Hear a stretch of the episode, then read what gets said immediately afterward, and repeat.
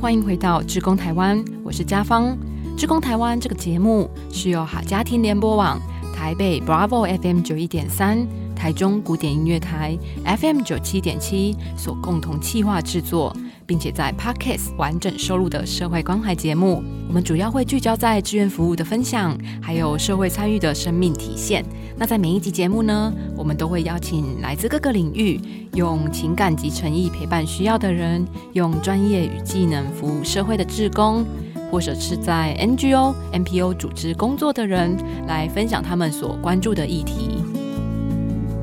在我们的生命中，有很多启发我们生命的贵人。那曾经出现在我们的身边，他们教会了我们很多的事情，可能是学会面对，学会改变自己，也或者是学会勇敢，学会走出舒适圈。那在今天的这一集节目呢，我们邀请了人生百味的共同创办人吴彦德、阿德和朱冠珍、刚勇来和我们分享，他们和伙伴是怎么透过在网络上募集多余的食材，在号召志工一起烹煮，然后一起到台北火车站分享给无家者。温饱了无家者的胃，也更温暖了每一颗分享的心的石头汤计划。另外，他们也要和我们分享，他们是怎么开始走进城市街头的底层，关注无家者的困境，进而推动一场无声的社会运动呢？欢迎进入这一集的《志工台湾》，一起来听听这些无家者教我们的事情。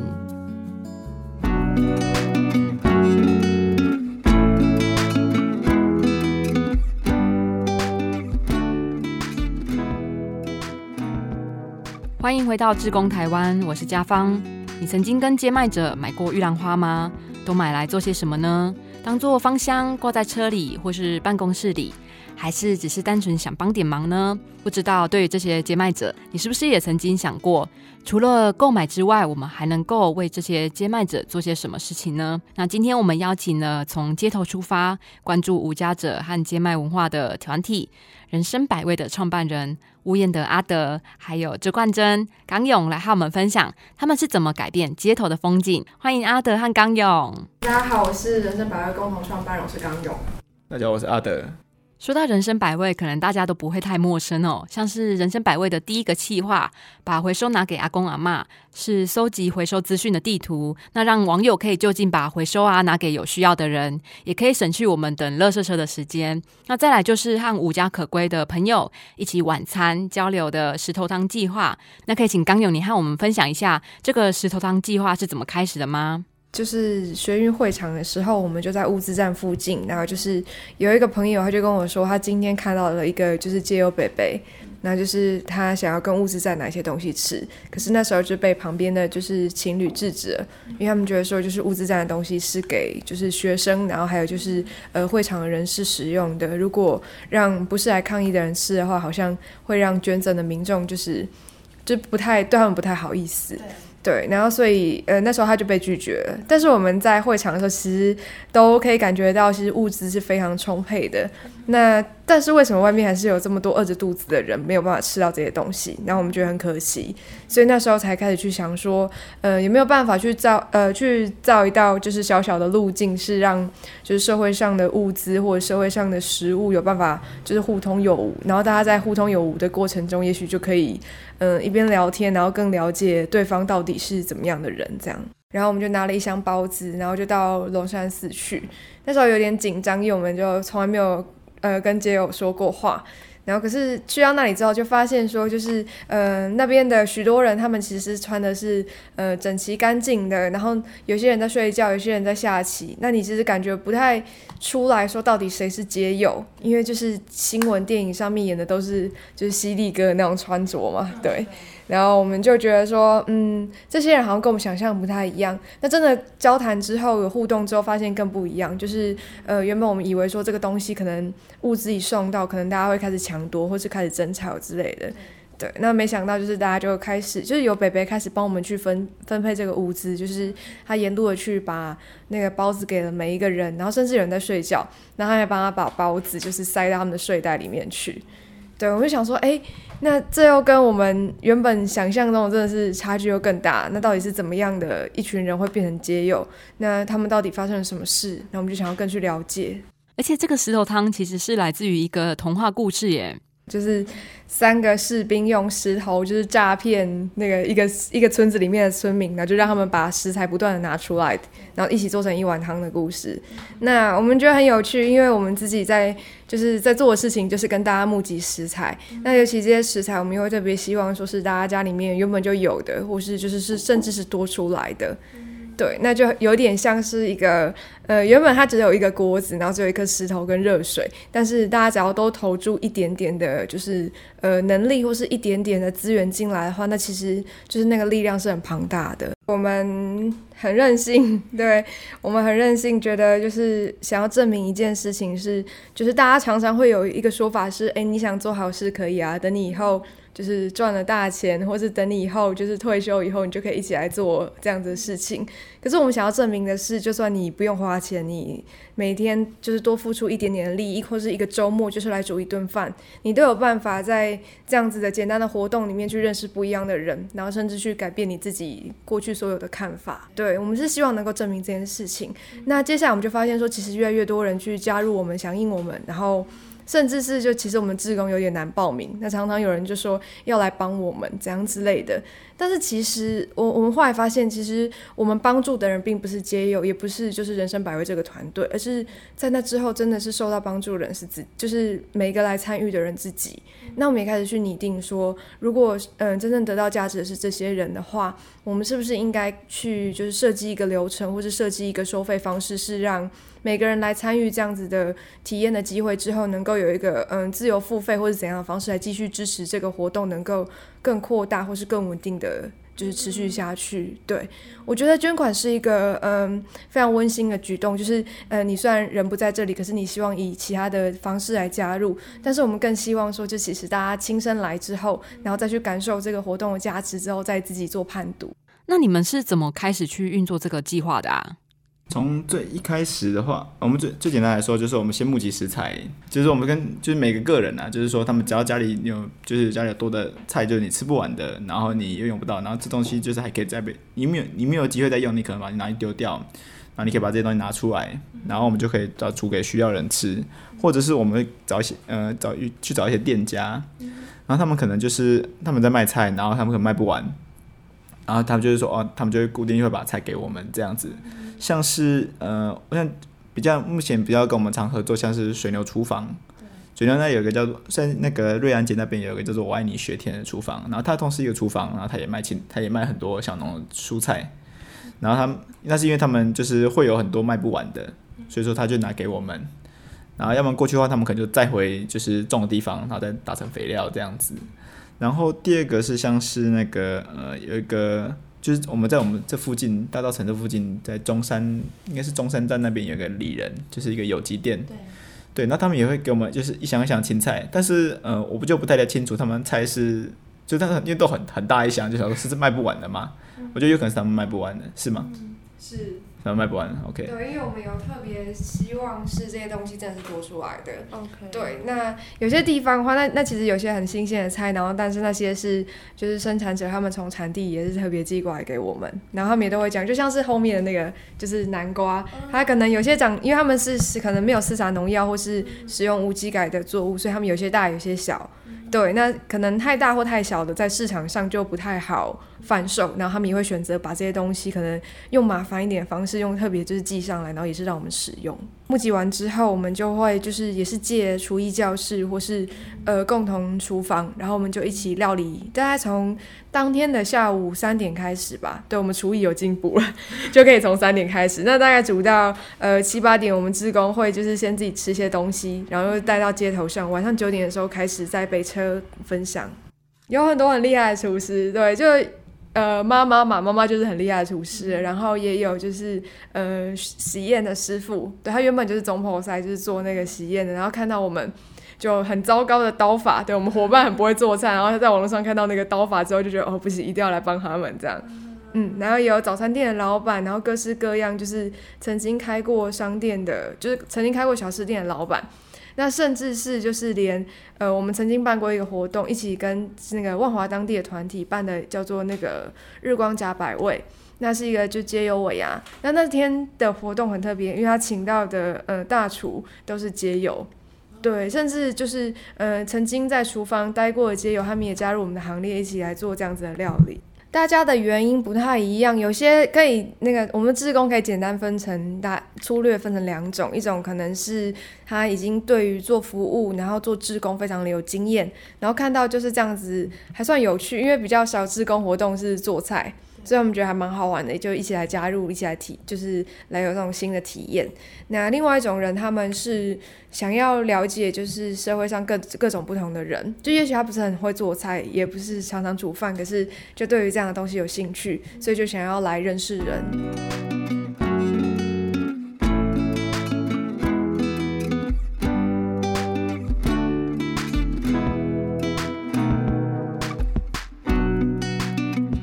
收听的是《志工台湾》，本节目由好家庭联播网、台北 Bravo FM 九一点三、台中古典音乐台 FM 九七点七所企划制作，Podcast 完整收录。感谢车望电子赞助。节目的每个礼拜四晚上六点半准时更新。那如果你喜欢我们的节目，别忘了按下订阅，以免错过之后精彩的内容哦。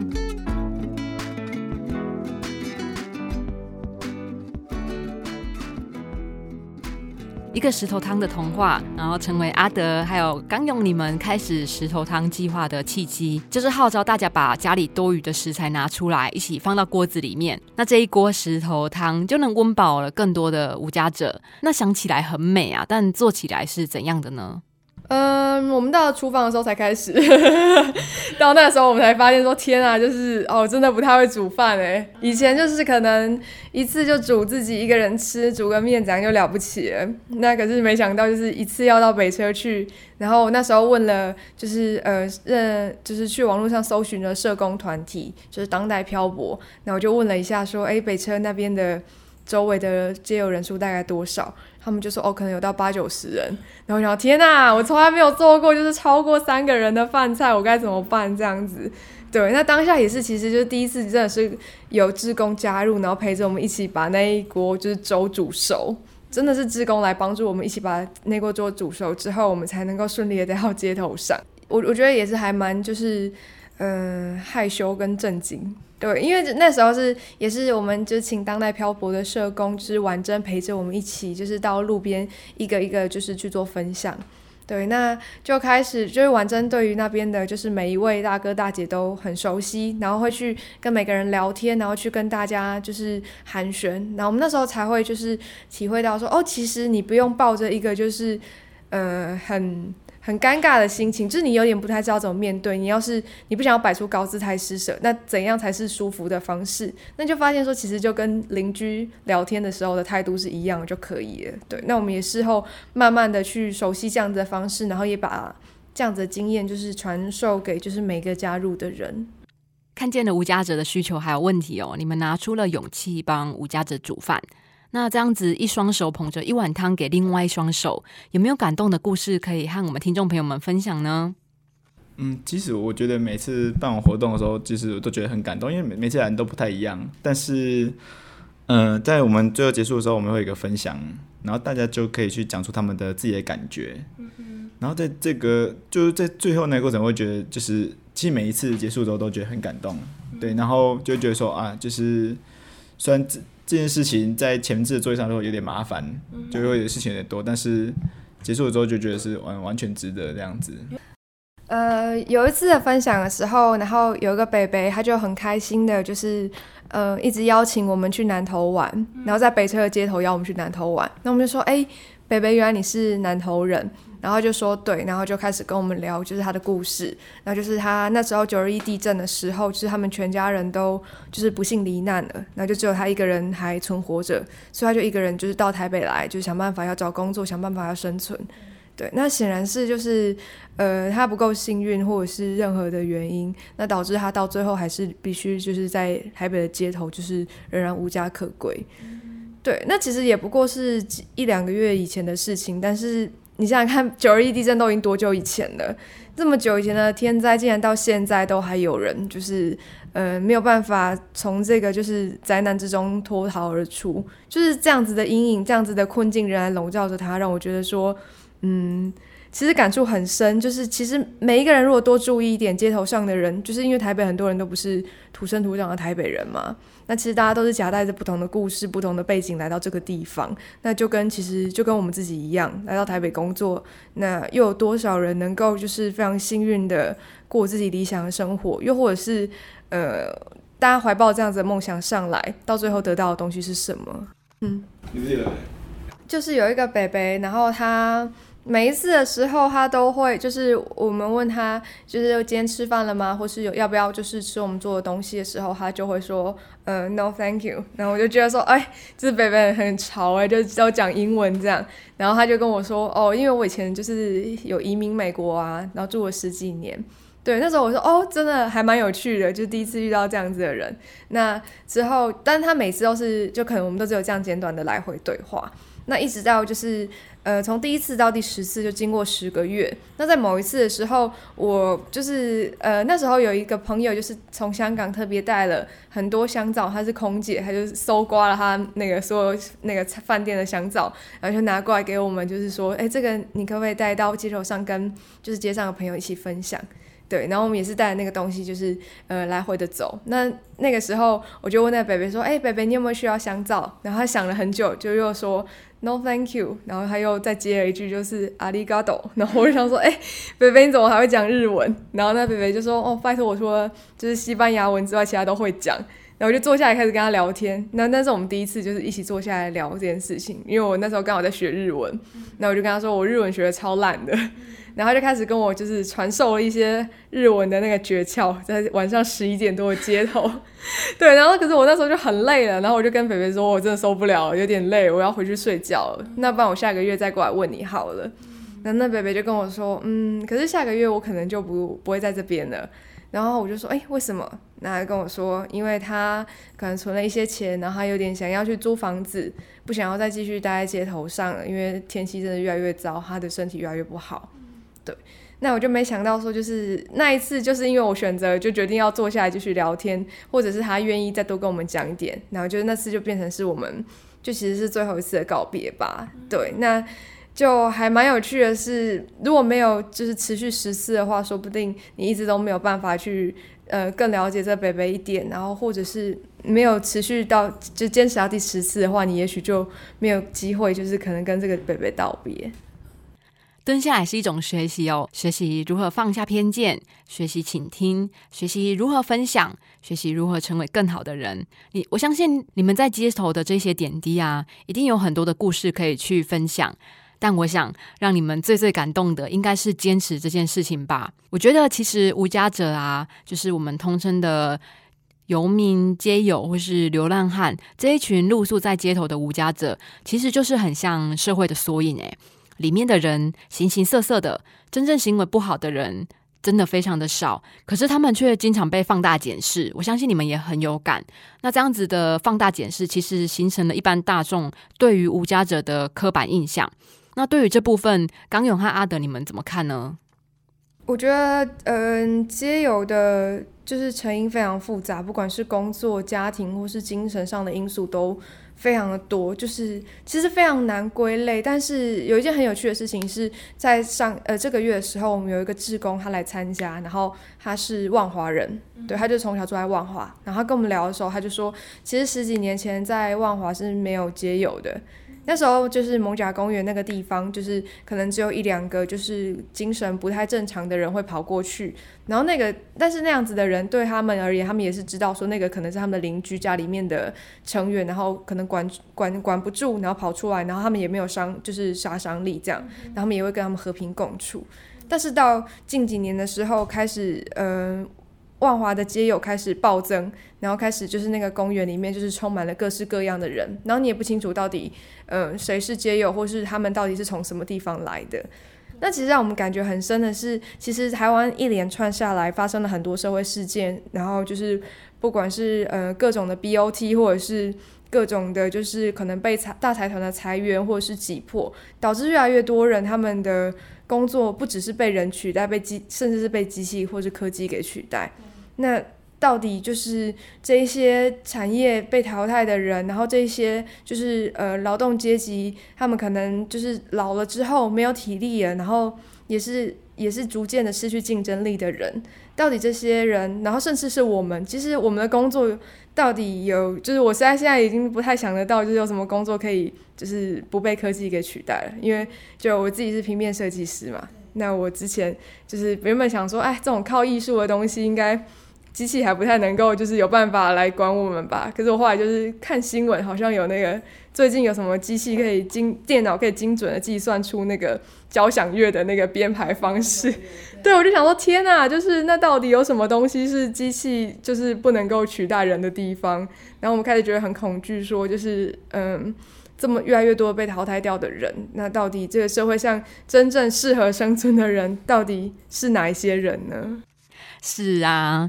到底是哪一群人呢？我常常也很好奇，为什么我们生活在三次元的空间嘛，却常用成功或是失败、善良或是邪恶、富有或是贫穷，不是 A 就是 B 这种二元对立的思维看待世界呢？当一般的大众啊，他没有机会去认识的这一群人，没有机会能够去理解他们为什么会成为无家者的时候，其实就很容易用刻板的印象去想象，以为无家者就是脏乱的。好逸恶劳、爱闹事的。不过，流浪街头其实并不等于永久就会成为社会边缘人哦。只要有适当的陪伴啊，还有协助，每个人都有可能会改变、重返社会的嘛。那人生百味，其实也不是只有做陪伴这件事情哦。你们一直不断的在开创不一样的可能耶。因为我觉得大部分的，就像我爸妈他们，就觉得说，你先把自己先顾好。对，那你自己有能力了再来帮助别人这样子。但是其实我认为就是这个呃，就我自己认为，这其实有两说啊，就是在你年在你年轻的时候，你比较有机会，就是你的机会成本比较小，所以你比较有那个比较有能力去去试去尝试这些新的事情。然后，但在你就是年纪大了之后，你就是你的责任责任也跟着大了，那其实你越来越不能去做这些呃过去。过去你原本有机会做的事情，对，所以我们认为就是其实有两个说，然后我爸他们那边就是说，好吧，那他们一开始觉得说，嗯，做这个有点风险有点大，对，对，然后之后觉得说，那没关系，你只要能把自己顾好，那就是你要怎么做都可以，对吧？那我们也支持你这样子。我觉得最大认同的难改来自于就是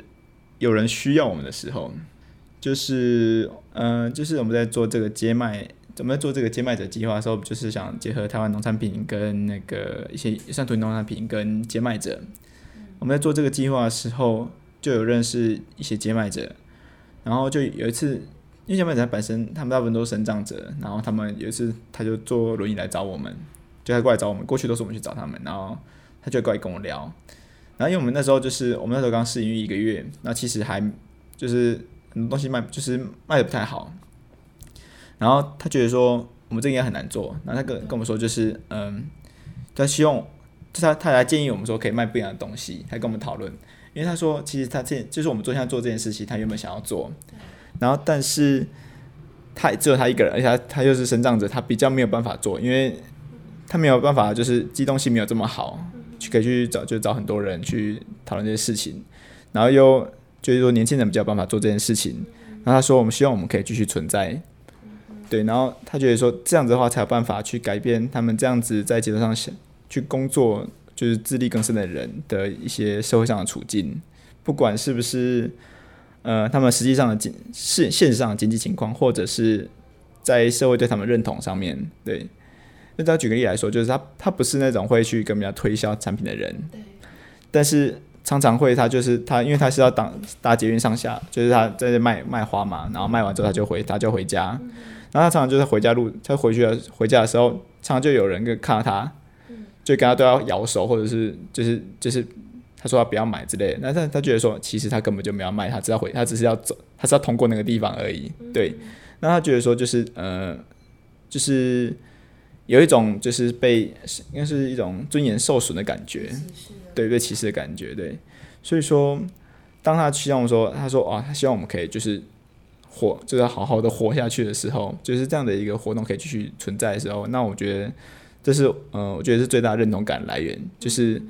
当他们需要我，当当他们需要我们的时候，那代表说我们就是真正发挥了某些价值，这样子。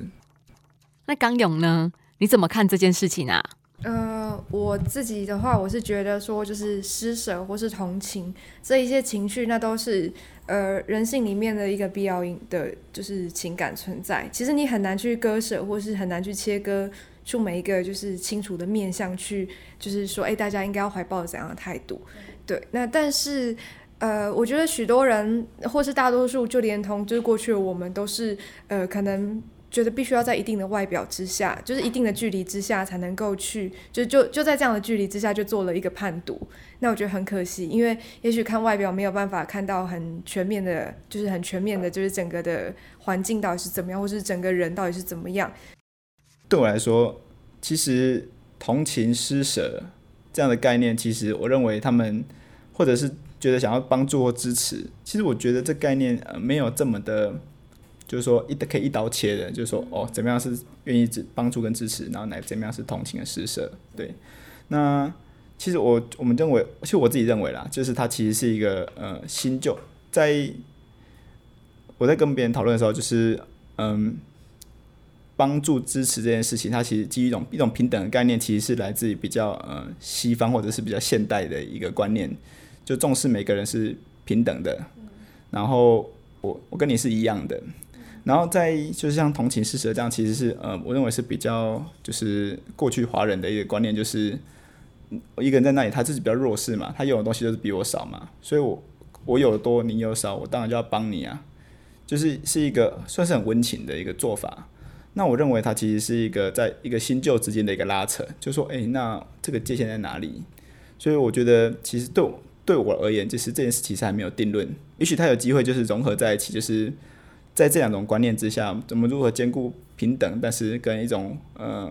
就是算是扶弱精神，对。然后我认为他是还没有答案，对。就像是，嗯，有一次我跟那个就是一位生长者的接麦者，我们一边走路一边聊天，就慢慢的他就开始超越我了，就是他的电动轮椅的速度已经就是开始就是超越我，必须要小跑步才有办法跟他讲，然后他就开玩笑说，哎，你们都觉得就是我们就是可能下半身瘫痪，就是行动的很慢或是不方便，但是其实有时候我们反而是移动的比你们快速的。对，那我就觉得很有趣啊，是希望每个人都可以借由再接近一点，或是再聊天一下，就是在自己去决定要用什么态度来，就是嗯面对不一样的人。没错，用什么态度来认识不一样的人，端看自己的决定。那今天很开心哦，能够邀请到刚勇还有阿德来和听众朋友们分享。人生百味的这一碗石头汤是怎么样让这一群被定义是社会底层的人，能够开始被平等的重新看待？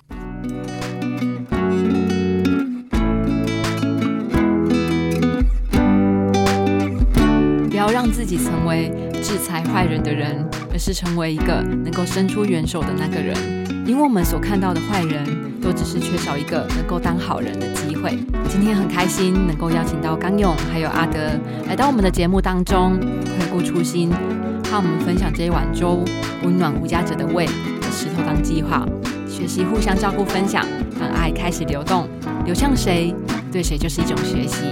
那在下一集的节目，关注社会的贫穷弱势者，还成了所谓的贫穷顾问的阿德，将会继续留下来和我们分享。他是怎么义无反顾的投入 NGO 的怀抱，开启大众和无家者的对话？请继续锁定我们的志工台湾哦。那在最后的最后，如果你有任何的问题，或是有一些回馈想和我们分享，都非常非常的欢迎你搜寻古典音乐台，或是点选下方的节目资讯栏，都会有我们的联系方式。那如果你是用 Apple Podcast 收听我们的节目的话，也邀请你帮我们打新评分，让更多人能够听见志工台湾的美丽风景哦。